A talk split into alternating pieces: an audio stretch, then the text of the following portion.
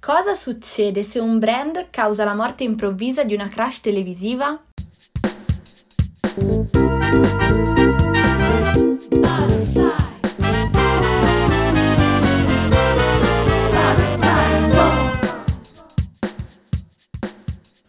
Ciao, noi siamo Alissa, Federica, Virginia, Chongyang, Silvia. Daniele. E questo è Butterfly Zone, il podcast sui flop del marketing per stare al passo con i tuoi amici malati di pubblicità. Siamo a dicembre 2021 e il pubblico è in trepidante attesa per il revival di Sex and the City and Just Like That, prodotto da HBO. Inizialmente tutto sembra andare bene e i commenti sui social sono entusiasti per questo grande ritorno, così almeno fino al minuto 39, quando, spoiler, Mr. Big ha un attacco cardiaco durante un intensissimo allenamento sulla sua cyclette e finisce con rimanerci secco.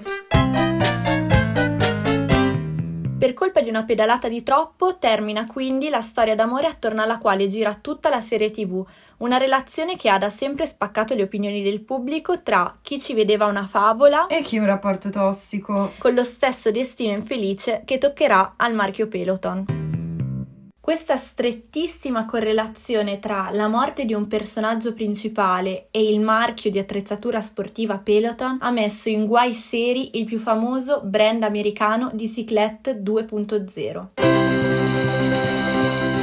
Peloton è infatti considerata da anni come l'incrocio perfettamente riuscito tra la Tesla delle ciclette e il Netflix del fitness, che mixa l'alta tecnologia alla formula della subscription per allenamenti personalizzati. Lo sfarfaglio non ha riguardato solo il cuore del povero Mr. Big, ma anche le quotazioni Peloton. Ah, quindi una morte che non ha sconvolto solo i fan, ma anche il mercato azionario. Esatto, nel giro di pochissimo tempo dalla messa in onda del primo episodio le azioni sono scese prima dell'11%, poi il giorno successivo di un ulteriore 3%, toccando il loro minimo storico.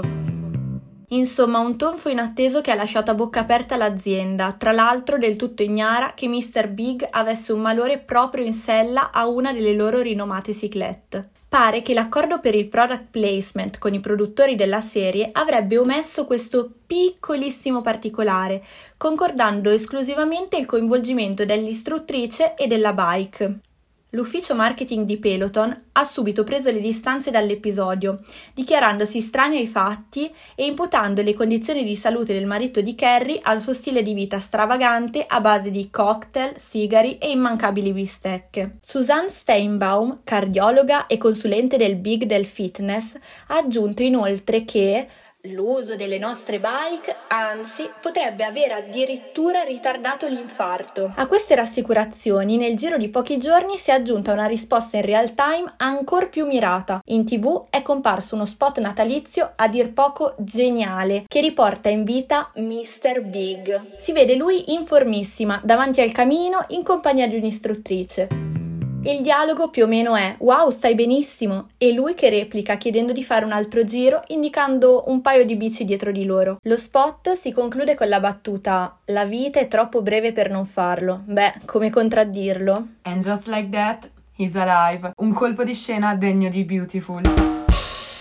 Nonostante gli sforzi in crisis management dell'agenzia di marketing che ci ha messo circa 24 ore per rendere realtà lo spot, che tra l'altro ha avuto una cosa come un milione di visualizzazioni solo su Twitter, l'effetto farfalla era già stato innescato. Peloton era partita con un boom di vendite durante il primo lockdown, in cui gli americani, come possiamo immaginare, hanno iniziato a fare sport indoor sfruttando i servizi esclusivi di queste ciclette, quindi una decrescita era sicuramente attesa e fisiologica. Alla caduta libera però non è seguita nessuna risalita, anzi a febbraio 2022 la situazione era così complicata da confermare il licenziamento di quasi 3.000 dipendenti, nonché dell'amministratore delegato. A questo punto possiamo dire che il bilancio si è chiuso in negativo sia per il big del fitness che per il big della cara Carrie.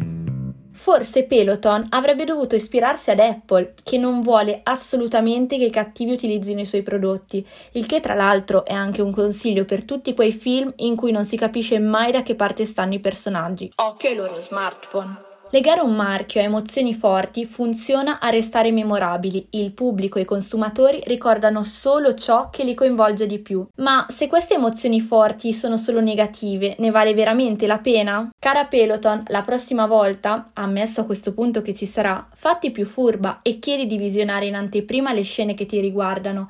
Dopotutto, una volta che hai imparato ad andare in bicicletta, non te lo scordi più.